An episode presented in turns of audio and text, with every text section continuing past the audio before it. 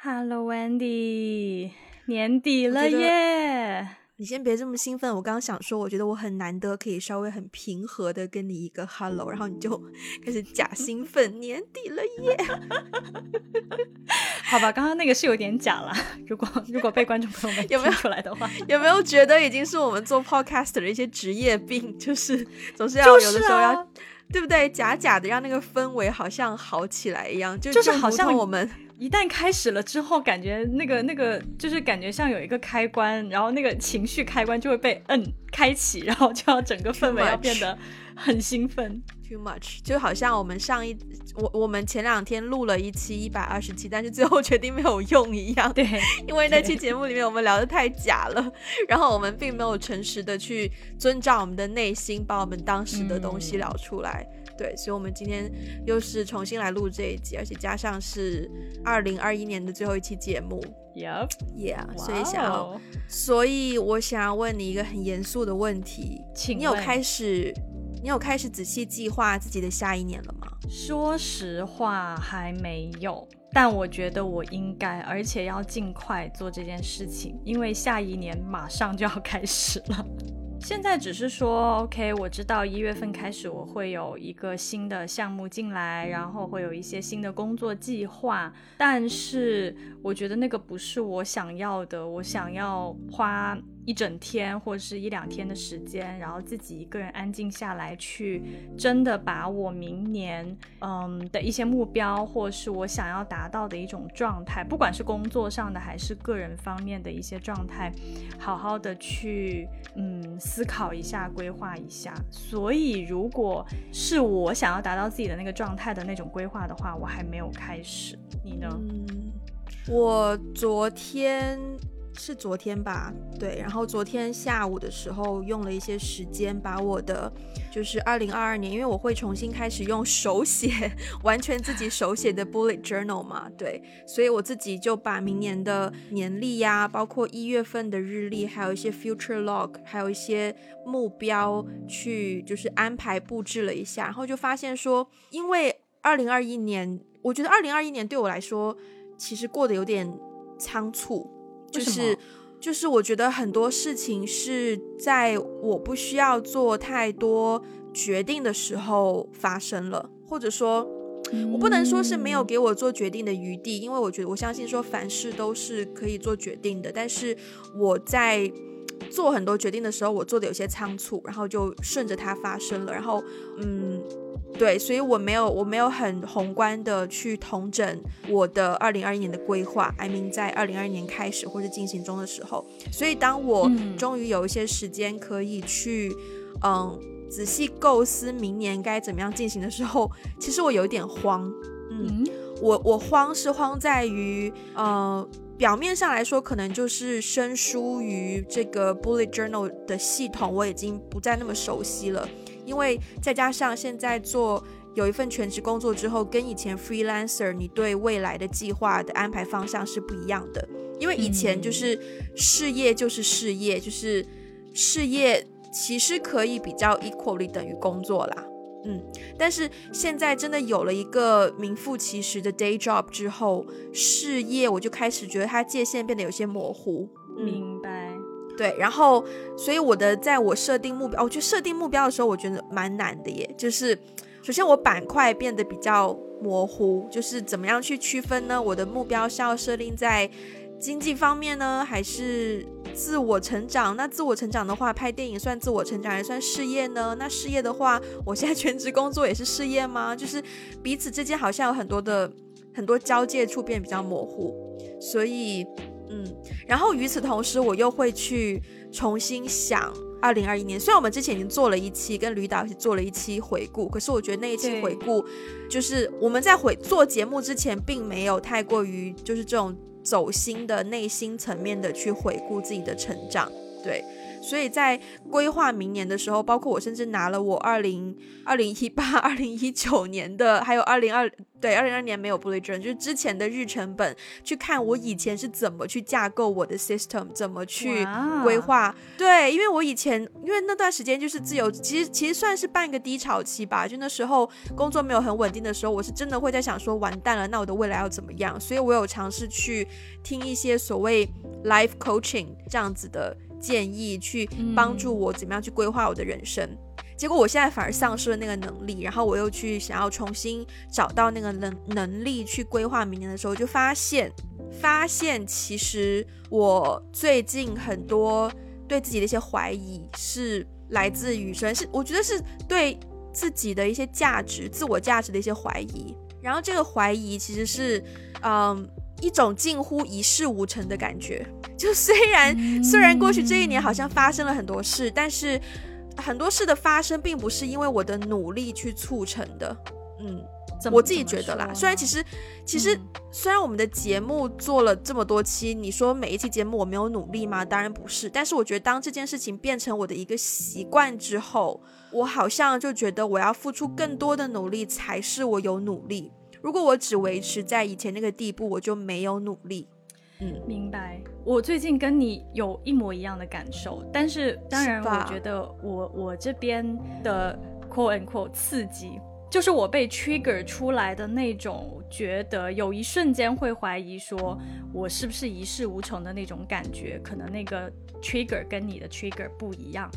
很神奇的是。其实我活到现在三三十度出头，我觉得我真的是前二十九年我都没有太担心过自己的财务状况的，对，嗯。然后我最近这个被 trigger 出来一事无成的这个点，竟然是跟钱有关的，就是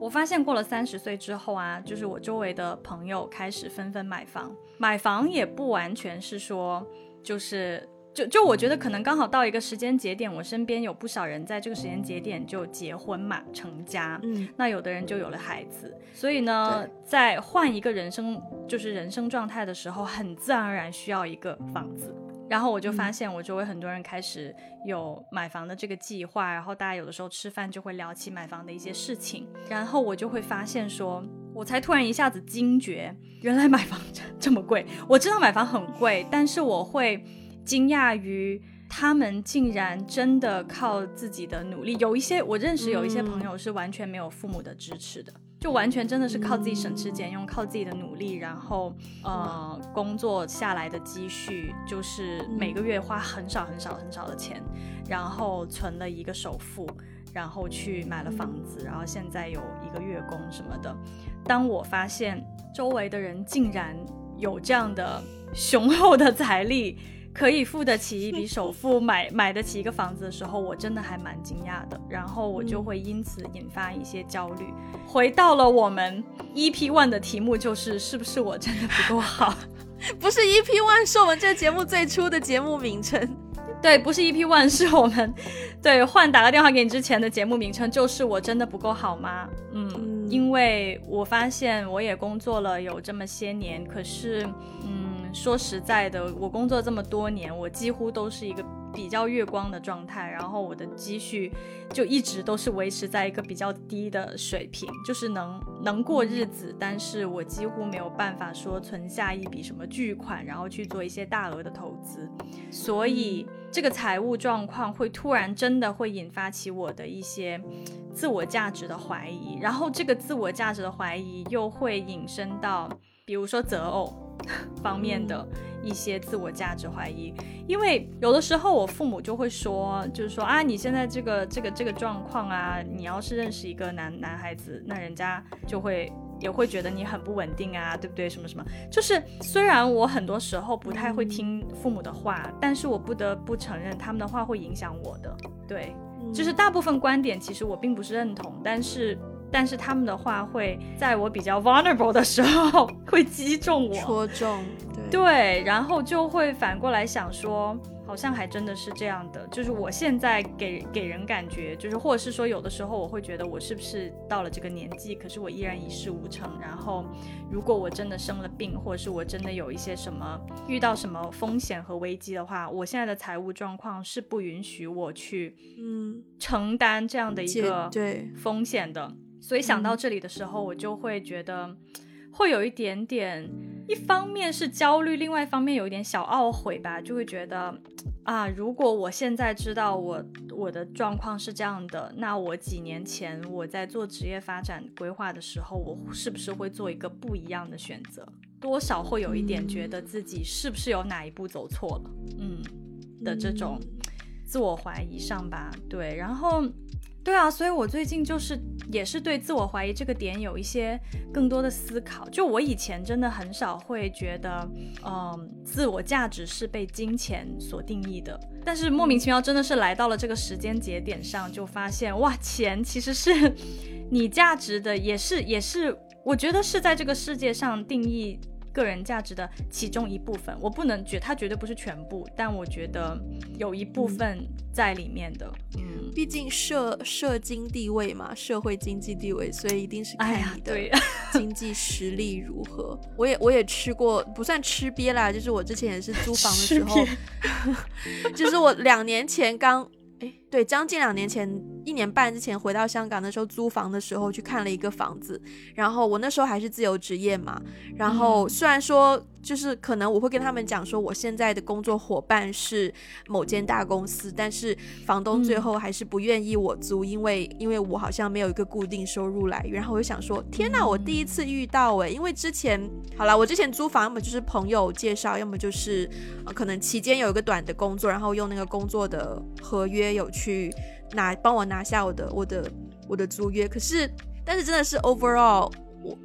我到了香港之后，我感受到很多现实层面的，就是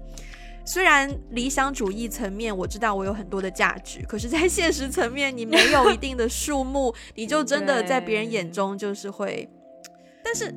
你有在怀疑你的就是职业走向吗？好问题诶，其实我今天我今天见了一个朋友，然后我有跟他倾诉关于我最近在对于自我价值怀疑这件事情，然后以及我对于比如说周围的朋友在买房这件事情，然后引发的我对财务上的焦虑。但是今天他跟我就是他其实有一点点对我做了一番 therapy。对，然后他他最近看了一本就是经济学的经济学和社会学家写的一本书，然后他就讲了一大堆经济学的理论啦。就 anyway，我我也记不住了，反正大概就是 他用那本书里面的理论安慰到了我，安慰到我的那个点，大概就是说，嗯。就是我们大部分的人，就是是用一种三段式的人生在过的。就是三段式，就比如说我们父母那一代人。哦，OK。所以就是想要剧本的三段式，没关系。哦，OK。我不知道这个 三部剧。他的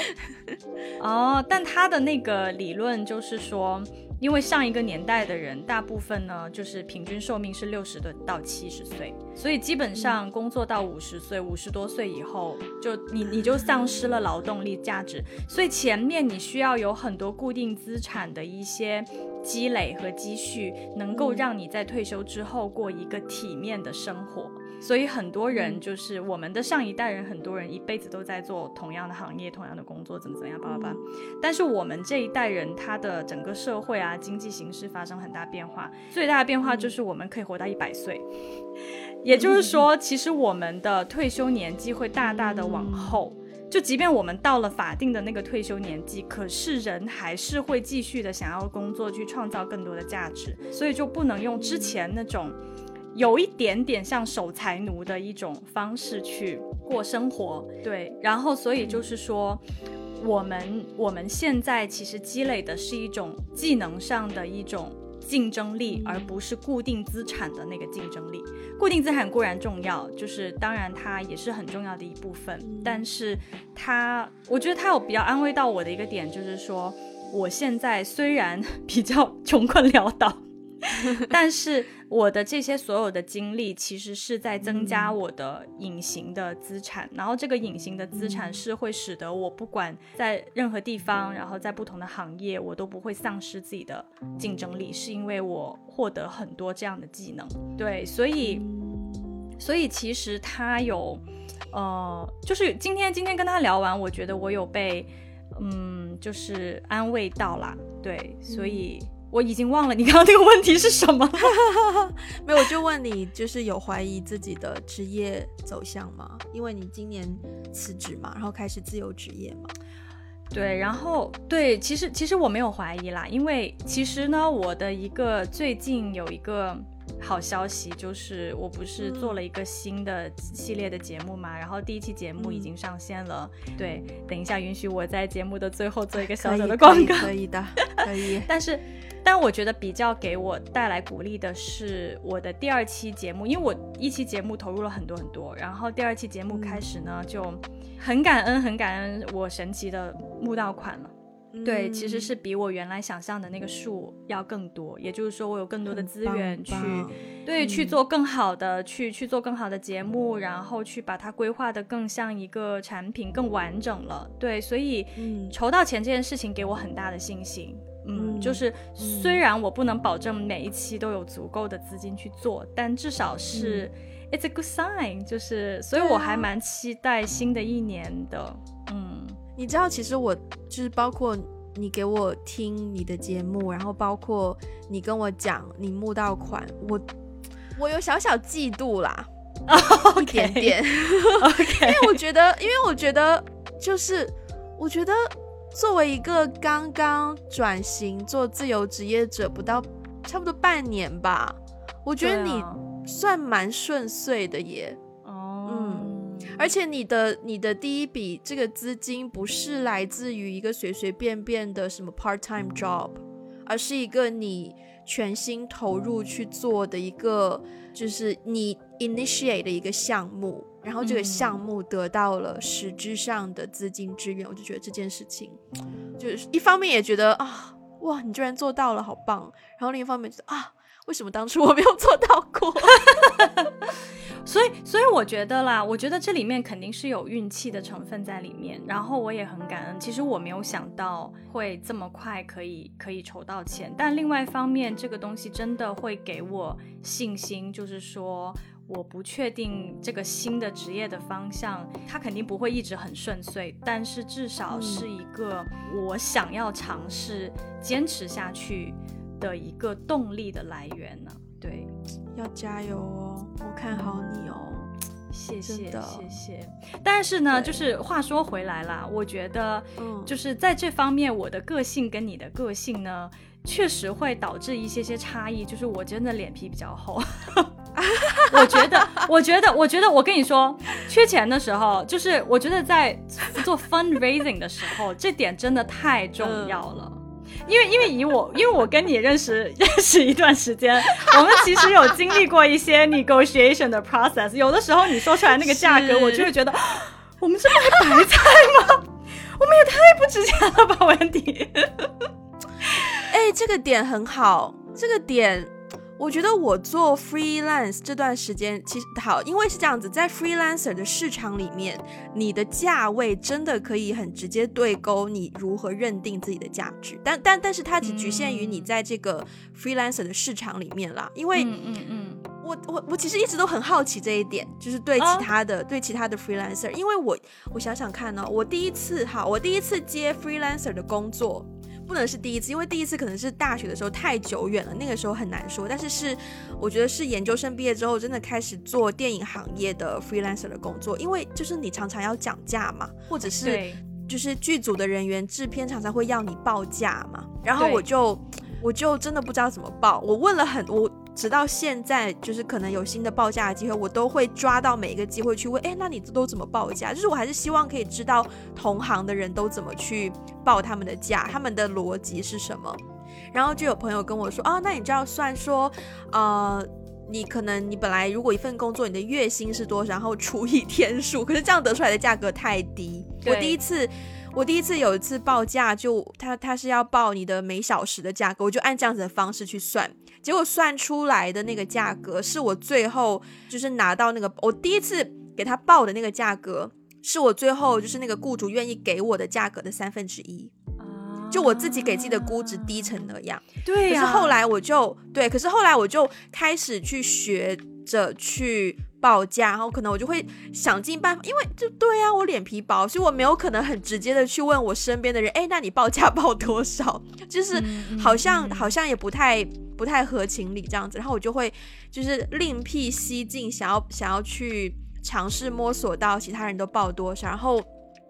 我发现，就是每经历过一份工作，你可能在那个工作当中，你发现说，哦，其实我的能力比我身边人的能力是更好的，但是我身边那个人他的价格其实比我可能高，然后我就会发现说，OK，下一次的话，我就会更有底气去提高提高我的报价。然后我觉得在那个环境当中，其实一次又一次换新的剧组，然后换新的。雇主对我的自我价，我对自己的认知是有在提升的，也就是自我价值的那个那个对评估。嗯，我觉得我们两个真的很适合聊这个话题，因为我们两个 somehow，因为你你你做 freelancer 做了那么那么些年，然后我现在也在做 freelancer，我觉得 freelancer 真的每一天都会面对这个问题。对，因为因为我觉得在日常一份朝九晚五的工作当中，你不会每天都有这个灵魂拷问，因为不会每天都有人问你你多少钱。没错，对，然后但是就是说，我今天其实也跟我那个朋友聊到，就是怎么报价，就是他其实有教我一些 tactic，因为他自己是做商业策略的嘛，然后所以他其实有教我一些怎么样去 negotiate。对，然后所以，我我其实虽然做半半年嘛，freelancer，然后嗯，也会经常被别人问到说，那你这个多少钱？我印象特别深刻，就是有一次有一个有一个 potential 的一个合作伙伴，然后他问我说，呃，你你觉得这样子的话，呃，有这这个一二三四五六七什么什么有这些产出，你这个加起来一个 package 你会报多少？然后我报了一个，我觉得，呃，可能就是就是可能。比市场价格要高一点，但是其实我觉得我做的事情没有所谓的市场价格，因为没有什么人在做。就是当你做一些开创性的东西的时候，是其实你没有太多的 reference 可以去参考。是，然后我当时报出了一个数之后，你知道对方就笑了。对方说：“嗯，你知道，你知道现在在这个行业里面，就是比如说通常在这个行业里面的工作人员的薪资是多少？我基本上报出来的那个是那个薪资的三到四倍吧。”然后我当时就很就是很有底气的跟他说了一句话，我不知道哪里来胆量，我当时就说那是因为这个行业里面普遍都 underpay，我觉得我值这个价。对对，我觉得就是我不我不可能参考现在这个行业里面的去报价，因为这个行业里面普遍就是我觉得有一种在滥滥用人人力的这种感觉，我觉得我做出来的价值远远大于我的价格。所以，嗯，我我很有底气，我我觉得我报这个东西的这个产出，我是很有底气的。我不知道对方听完有什么 有什么感受，他可能觉得我很异想天开，但是事实证明，我觉得事实证明我我是我是对的，因为因为现在筹到的款确实比我想象的要多，然后而且我觉得是完全可以 cover 一些，呃，就是一些后面后续的一些外包的工作，然后让所有参与到这个项目里面的人都可以拥有一份，就拥有一个比较。嗯，有价值的、合理的收入，对我真的我最不喜欢，就是因为我我觉得对于自我价值这个问题，我过去两年都没有很认真的思考过，但是我有一丢丢会觉得有一些心里有一些不平，就是我也觉得我是被 underpay 的状态，但我没有去 fight for it，是因为我也理解，就是啊。对难处，这个行业有它的难处，这个公司有它的难处。但是我会觉得，如果哪天我自己有，比如说我有一个团队，然后有一些有一些人就是来在这个项目里面工作，我最不想要发生的就是有人在我的团队里面觉得他被 underpay，这是我最害怕发生的事情。对啊，嗯嗯嗯，哦，因为我遇到过一些，有的时候我真的会遇到。我曾经遇到过一个人，我那时候就是 apply 申请一个剧组的工作，嗯然后呢，我把我的简历传过去，然后都还没有到谈薪资的部分，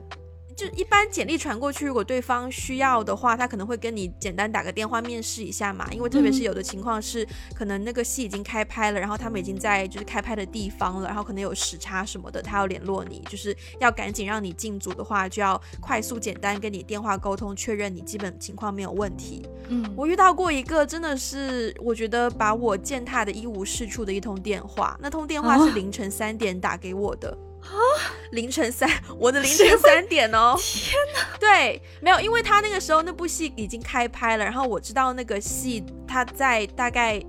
南非吗的那那一块，所以有一些时差，所以。我想说，OK，因为时差我原谅你。然后呢，凌晨三点，我那段时间也是睡眠很不好，所以凌晨三点我也就是没有睡很深。然后我接通电话，然后接通电话之后呢，对方就跟我说：“哦，你你申请这个工作。”我说：“对。”然后他我就说：“因为我之前有做过一些什么样什么样的工作，所以如果 handle 这部分那部分，我是应该可以胜任的，而且我也很乐意学。”就对方马上就说：“哦，我是不会让你做这些工作的，因为你其实都没有工作经验。”然后我想说，呃，可是我不是已经在简历上面写我跟过的短片嘛？对我当时只跟过短片，然后他就他，而且我是电影学院 研究生毕业，然后我想说，就是学历就是。Does it prove nothing？就是那种，但是我也不好意思直接这样子问。然后他就说：“对呀，你又没有经验，我只会就是我们这边现在需要的就是 cover 这个部分那个部分，因为我们这边有一个人他已经跟我请了假，就是他过几天就要走，所以我们需要一个人 cover。但是你就没有这方面经验呐？那你这样可以吗？那样可以吗？我心里想说，你都已经说我没有经验了，你还想要我回你什么？就是我已经。”就是很勉强在跟他继续那个 conversation，我们都还没有谈到价格的部分，嗯嗯，然后后来我也不记得那个电话怎么样就挂掉了。结果那一通电话挂掉之后，我居然真的深深在怀疑我的价值。嗯，就是我一方面觉得我有点生气，就是你凌晨三点打电话给我，只是为了告诉我我没有经验，我不适合这份工作。对啊，然后对，然后所以我我变成说。我第二份工作的时候，其实我身边一直都有朋友提醒我说，你报价的时候要首先你要稍微了解一下行情，因为可能跟你的行业不同，电影圈的确是有一定行情在的嘛，就是大概可以摸索到。然后呃，而且其实我对我那通凌晨三点的电话，其实我除了那个短片经验，我也有已经有就是。合拍片的经验虽然是 second unit，只是短期的拍摄，但是依然是经验，依然是开了眼界的经验。但对方就不收啊，觉得我没经验呢。然后，所以第二次又有一份工作是，呃，做一个场记。我那时候的经验是我只有做过短片的场记，我没有做过长片的场记。但 但是我觉得我够细心，而且他需要的双语能力我是很有把握的，所以我就。嗯，报了一个，我其实是报了一个我之前的那个嗯合拍片的一模一样的价格给他，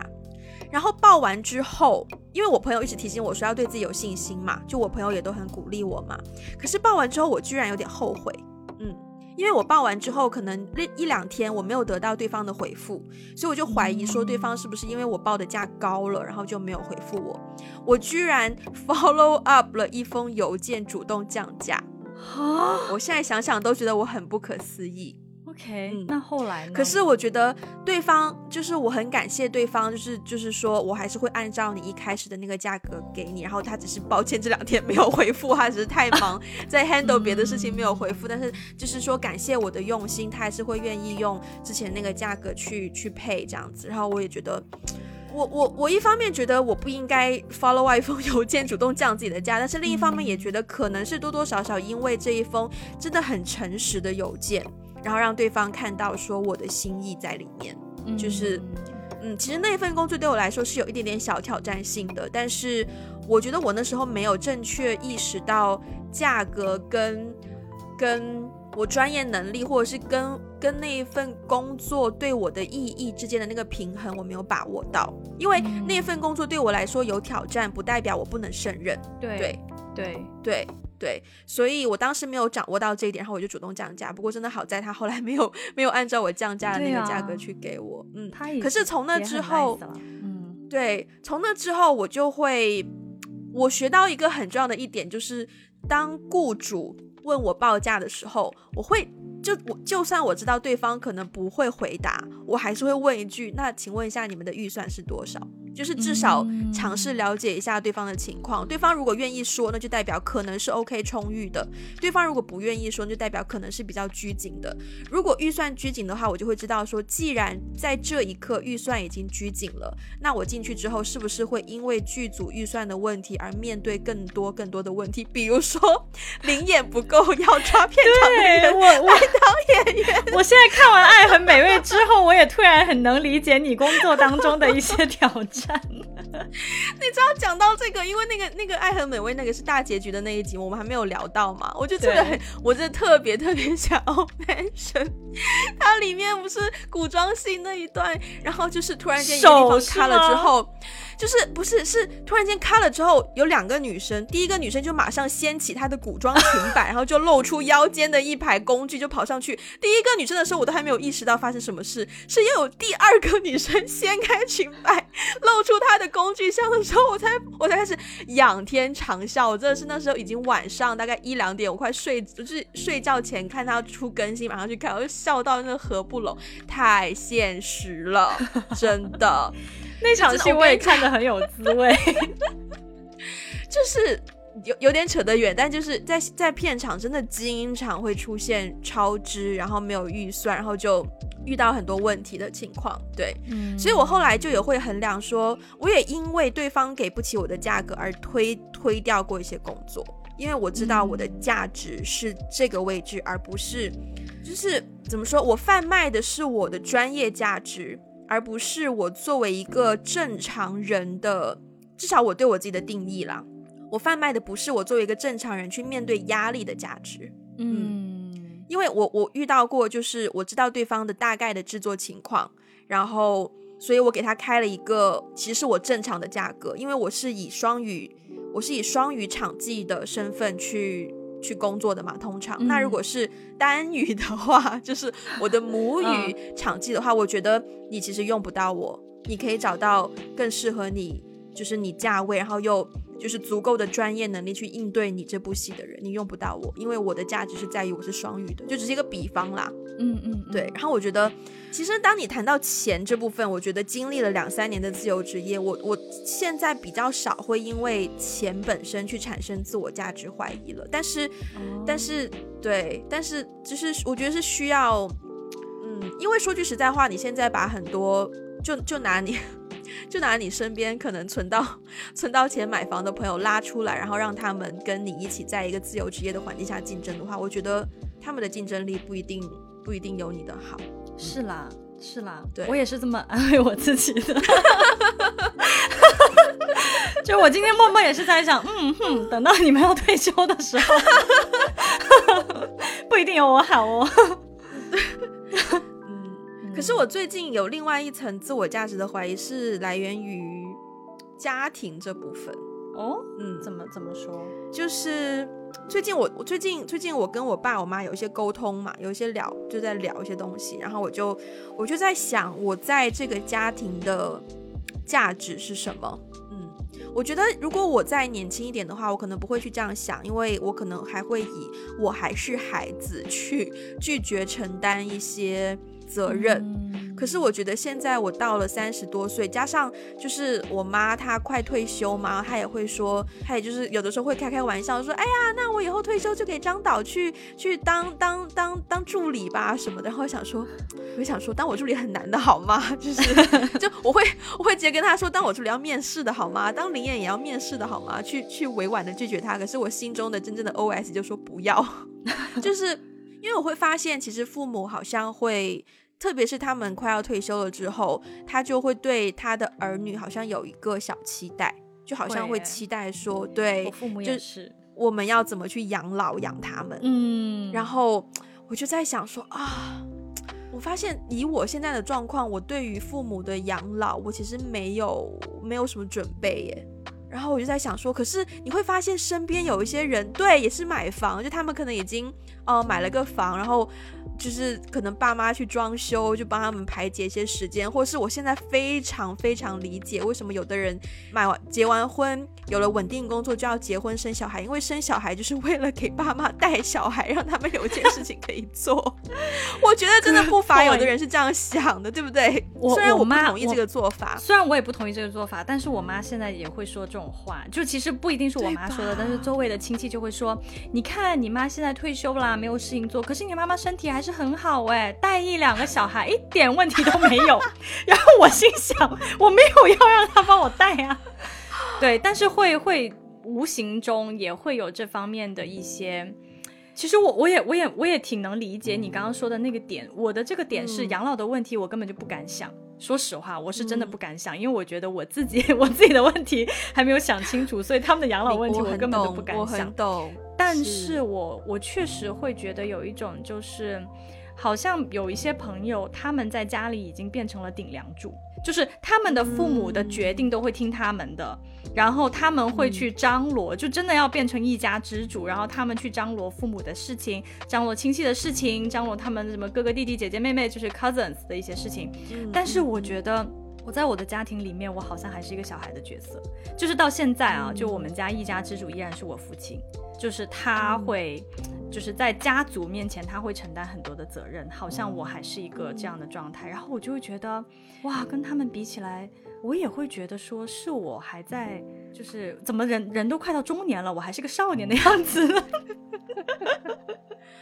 对啊，但我今天我我最近就也是因为跟父母沟通的问题，我最近就在找很多原生家庭的书，想要去多一些认识。然后我今天听到了一个我觉得蛮改变我思路的一个 term，就是说你要跟你的父母去做切分。嗯，因为作为成年人，我们都是独立的个体，没有谁要对谁负责。其实我们只需要为自己负责。对，所以我就觉得。所谓的一家之主，所谓的顶梁柱，都是一个自己在为这个家庭负责。但是我觉得不应该是这样子，是你你你你生而为人就要为自己的一辈子负责啊！当然，虽然这样，again，我们之前好像聊孝顺的时候也说到了类似这样子的话题。然后当时我自己觉得我好像很不孝，可是我还是，可是我还是觉得，嗯，要养老就是要孝顺，但是不代表我要为你的养老负责。我可以出一份力，但是我不需要为你的。老年生活负责，而且我觉得我欢迎听，我非常欢迎大家给我一些建议，因为我觉得我下一个课题是要帮助我爸妈去重新认识他们的自我价值。哇哦，嗯嗯，哇，听起来是一个非常大的挑战。对。对，我觉得这个是我明年想要尝试去做的一件事情，就是跟他们多一些聊天，让他们去重新去思考，他们退休之后自己真正想做什么，怎么去。因为的确，现在大家可以活到一百岁，就六十岁一个退休年龄的话，你退完休还有至少三十年。就是我才刚三十岁耶，三十年可以做多少事情？而且现在你这么如此这般认识这个世界了，所以我觉得我想要帮他们重新去认识他们自己的价值，然后重新去。You know，回归自我去思考，他们可以做一些什么事。Instead of 帮我带小孩，然后帮我新买的房子装修，Instead of 这一些，对。嗯，哎，你刚刚讲到说帮他们去理解他们的自我价值。我们我们刚刚聊到这么多自我价值，你怎么理解自我价值呢？因为自我价值其实说起来有点虚，你不觉得吗？这个词。呃，我这两天就是看理科太太的影片，然后我刚好有一个她分享了一个图，我觉得可以 somehow 比较抽象的帮我讲一讲我所理解的自我价值。它这个图呢，就是有四个圆，然后第一个圆是你喜欢的，第二个圆是你做得好的，第三个圆是世界上需要的，然后第四个圆是人家愿意付钱给你做的。他说：“如果理科太太是说，如果这四个圆的这四个圆你都涉及到了，或者说你正在做的这件事情是这四个圆的交集的话，你就是一个非常幸福的孩子。嗯嗯。但是我觉得。”如果我们已经不需要考虑一些经济压力的话，我们完全可以舍弃掉说人家愿意付钱给你做的这一个圆，那就只是你喜欢的、你做得好的和世界上需要的这三个圆的重叠，那它就包含了有热情，包含了有职业，所以其实这这三个圆的重叠重叠在一起，就已经是一个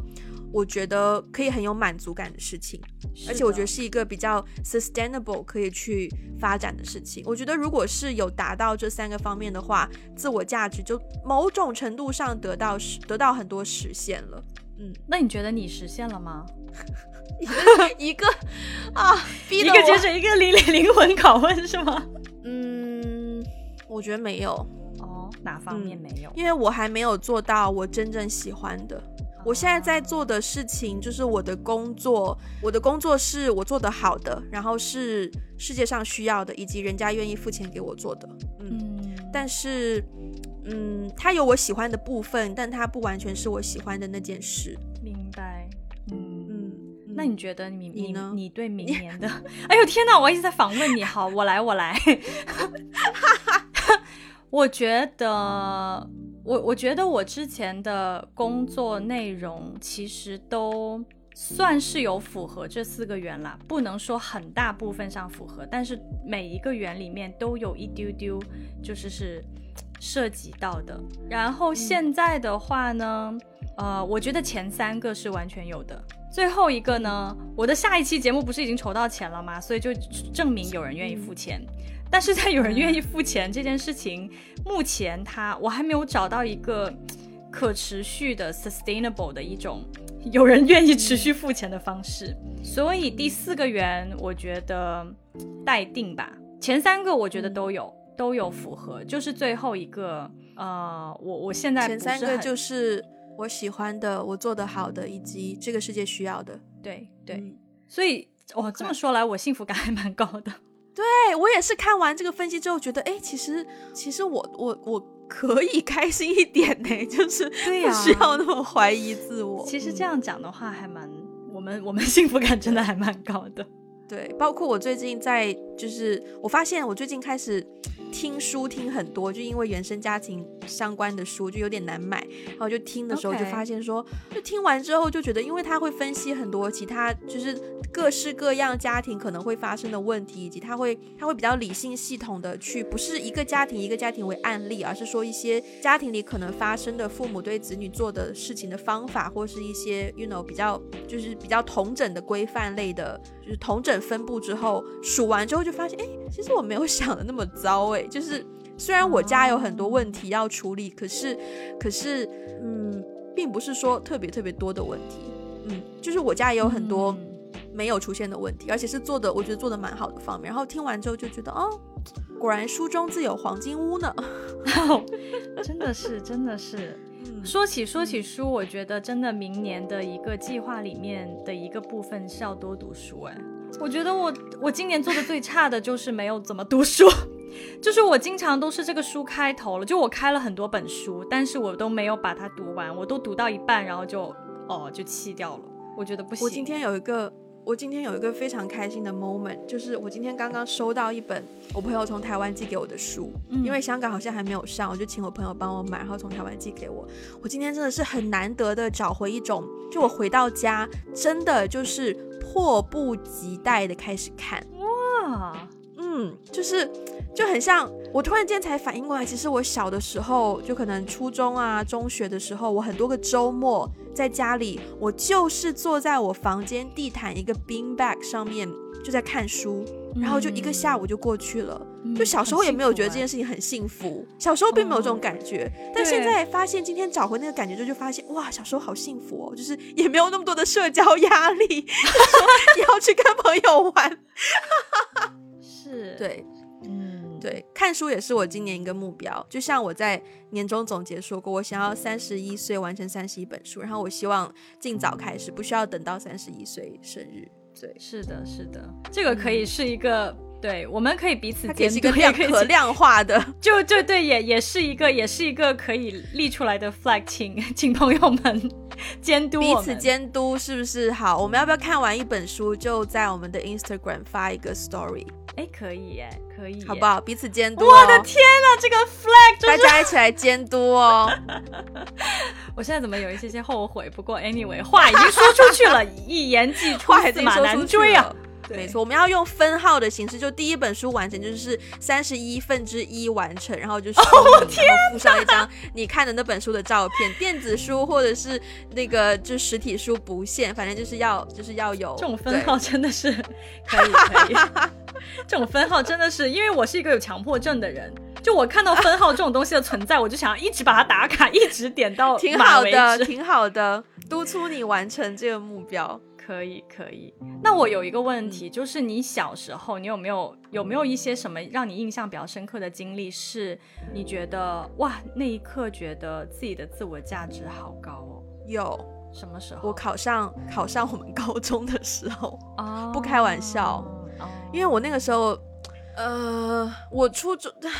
还是讲吧。我初中的时候有有过一段学习成绩不好的时期。大家听这一段话可能会觉得是一个自以为是的学霸在分享经历，但可能我当时就是这样的形象。因为我初中那个，就你知道大陆的中学很爱排名，然后我初中那所学校就是会根据你上一次考试的排名去划定你的。这一次考试的座位，就可能前五十名是在某个特殊的教室，然后后半段就分配去普通的大家上课的那种教室。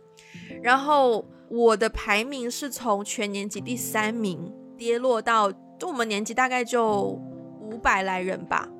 嗯，跌落到大概两百多名，嗯，所以我中间有个很大的向下的弧线。然后我跌到谷底的时候呢，就准备就差不多。初二中段，然后就准备，就老师已经开始，就是大家要准备中考什么的，要考高中了嘛。然后那个时候，我就开始写我的目标分数，就写在我晚上回家书桌前的一个那个墙壁上贴上去，就语文要考多少分，数学要考多少分。然后真的有一种寒窗苦读的勤劳感。就是每天都看着我那个分数，然后每一次考试都以我那个每一次模拟考都以那个分数为一个基准，看我没有达到。嗯嗯，所以所以当我真的考进去那个学校的时候，那个成就感是我到现在都觉得有史以来好像是我人生前三大有成就感的 moment。嗯对，所以我觉得获得一个获得成功的时候，你当中有经过多少付出，这也是我一开始前面讲到，就今年好像发生很多事，但是并不是我的努力促成的。That's why 我没有成就感，然后 That's why 我会有一些自我价值的怀疑，就是因为经历过那样的 moment 之后，难免会跟之前的去做比较，然后就会发现，真的你真的努力了，然后再获得成功的那种成就感是真的是无可比拟的大。嗯你刚刚在讲这这一段的时候，我发现我的这个自我价值、这个成就感的来源跟你有一点不同哎。怎么说？就是因为我好像一直以来，就尤其是在学习这件事情上，我都没有达到过我想要的那个位置。嗯，就是我我我想要的那个位置，跟我实际上的成就有一些差距，所以我总觉得自己不够好。嗯学习只是一个方面嘛，毕竟是啦。但是就是说，我我好像都没有在过那种对，然后包括工作以后也没有，因为我也没有说，就是那种突然之间升职加薪到一个什么位置，然后让是一个让别人很羡慕啊，然后你的所有东西都都你的你的你的薪资待遇、你的 package 什么什么都上去，我也没有经历过那种，就是好像在成就方面，我总总觉得没有。没有那种人生巅峰的时刻，但是呢，我印象中比较深的就是，呃，我第一次啦，第一次觉得哇，我我我还我自我价值还蛮高的一个时刻，很其实还蛮可爱的那个时刻，就是我大学的时候，我我不是做实习嘛，然后我其中有一份实习是在一个难民难民机构，就是难民组织工作，然后我在那边做了两年半。然后我们其中有一个项目呢，是我们有一群大学生，然后我们自己设计课程，我们自己设计一些 workshop，然后我们去跟日本的一些学校、一些中学合作，去等于是说，呃，到他们的学校里面给中学生讲关于难民这个议题啊，然后让大家可以去关心他们啊，给他们筹款啊、捐钱啊什么什么的。对，然后那个项目做了有。两两三个学期吧，一直都有在做。然后因为是我们自己所有的游戏、所有的课程教案都是我们自己设计的，然后我们要自己去，就是在我们大学里面的那种公共课堂上哦，就两百个人的那种公共课堂，我们要突然闯门进去，然后教室对阶梯教室跟老师说不好意思耽误大家十分钟时间，我们要做一个小小的 presentation。对，就是。那个项目真的是从零到一，所有的都是我们几个人，我们一个团队做出来。然后我印象最深刻是有一次我们在一个高中里面做完那个学期最后一场 workshop，然后做完之后呢，那个老师就说啊，我们的同学们有一些礼物要送给大家。然后我以为是那种实体的礼物，结果这这些日本的一些中学生全部就站起来，好像是初三吧，他们是，然后他们就站起来，然后就开始放那个。呃，灌篮高手的主题曲啊，哇，很然后然后大家就开始就是跟着他唱，然后还设计了动作，就是那首主题曲叫《在世界中心呼唤爱》吧，好像是。对对对对对对对。然后就是你你想想那个音乐，那个音乐一响起，哇，我整个人就震惊了，然后。全班同学就站起来，然后音乐开始，然后大家就开始，你知道就有有一些手手部的那种像手语的一些动作啊，然后大家边唱边做动作，哇！然后我当时就，我其实不记得我当时有没有哭，但是那个应该是我我第一次真真正正的觉得，哇，我做的事情好有价值哦，我这个人好有价值哦，真的真的，那那次我印象真的好深刻，对。对，嗯嗯，哇，很有画面感呢。对呀，对呀。其实我有点后悔，为什么当时没有人录下来？如果当措手不及，没有想到会发生这样的事情。对啊，如果我们当时知道这个场景会发生，我们赶紧第一时间掏出手机把它录下来。但是那个那个那个画面真的给我印象非常非常深刻，然后就有一瞬间体会到了那种。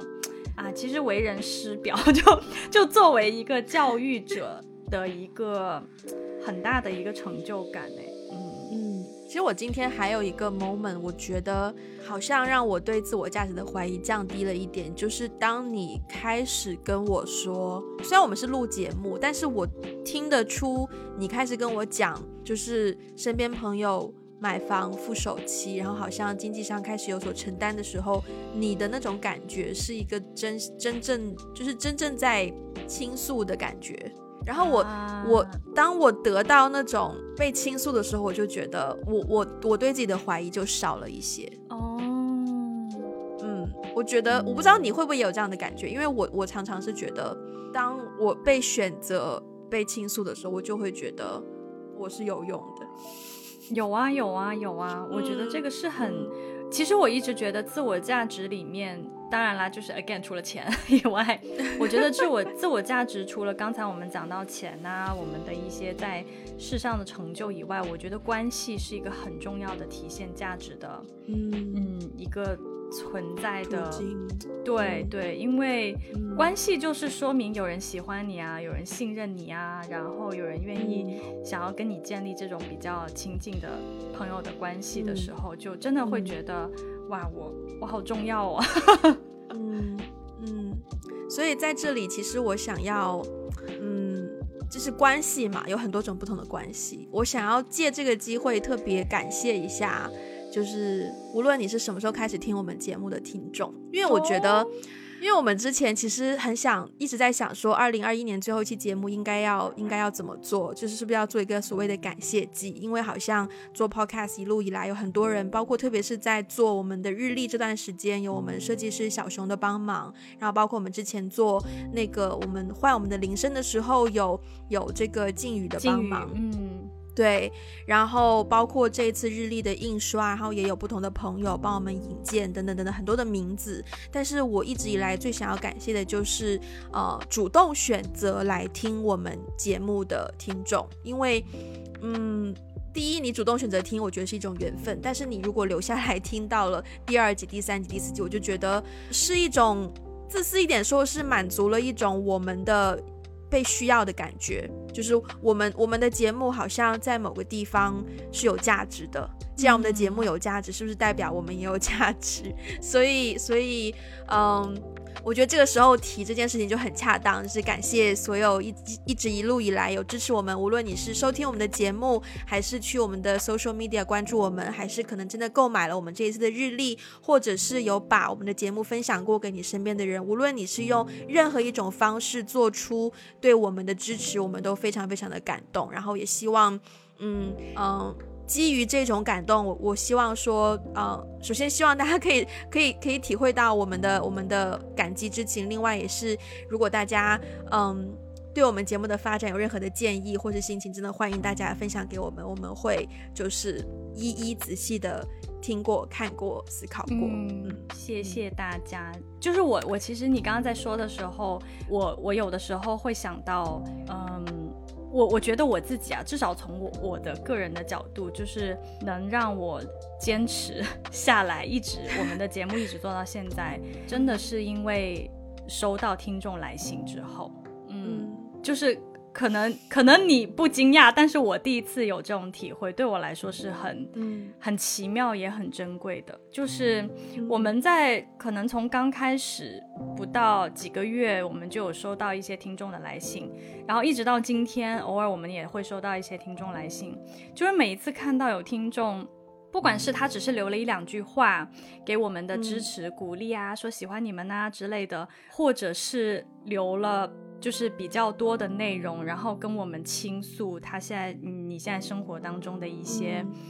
难处也好，或者是说对，或者是说真的有，我觉得有的时候有一些听到看到有一些听众，他们真的是分享很生活当中很私密的一些想法给我们的时候，我是非常我是非常感动的，就是有一种。哇，我们就是何德何能被这样子的信任？有用。对，就是就是哇，就是被这样子的信任呢，就是被陌生人这样子的信任，我真的是觉得很，